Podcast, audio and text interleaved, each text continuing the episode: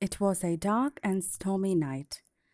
In her attic bedroom, Margaret Murray, wrapped in an old patchwork quilt, sat on the foot of her bed and watched the trees tossing in the frenzied lashing of the wind.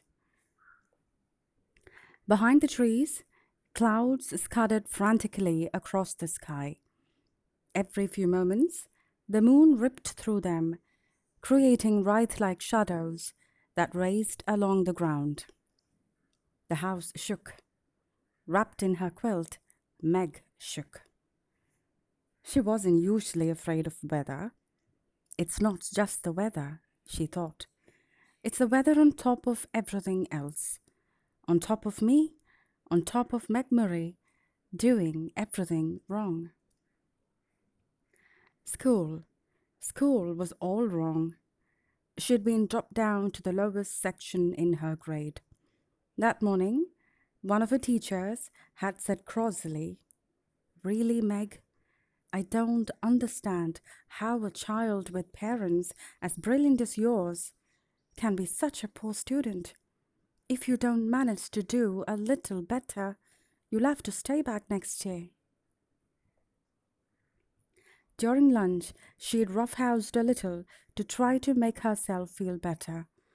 And one of the girls said scornfully, After all, Meg, we aren't grammar school kids anymore. Why do you always act like such a baby? And on the way home from school, walking up the road with her arms full of books, one of the boys had said something about her dumb baby brother.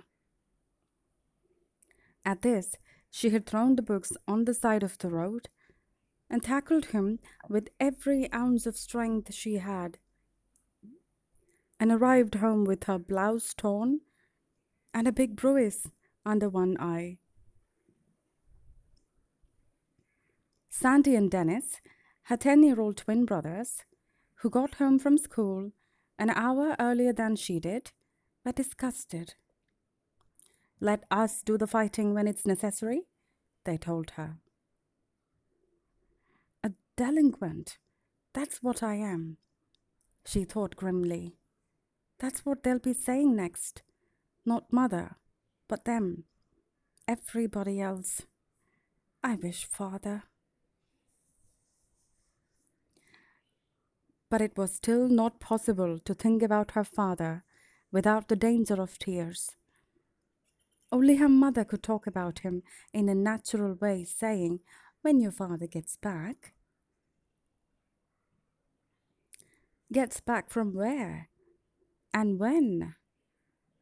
Surely her mother must know what people were saying, must be aware of the smugly vicious gossip. Surely it must hurt her as it did Meg. But if it did, she gave no outward sign. Nothing ruffled the serenity of her expression. Why can't I hide it too? Meg thought. Why do I always have to show everything? The window rattled madly in the wind, and she pulled the quilt close about her. Curled upon one of her pillows, a grey fluff of kitten yawned showing its pink tongue, tucked its head under again, and went back to sleep. Everybody was asleep, everybody except Meg. Even Charles Wallace, the dumb baby brother, who had an uncanny way of knowing when she was awake and unhappy, and who would come so many nights tiptoeing up the attic stairs to her even Charles Wallace was asleep.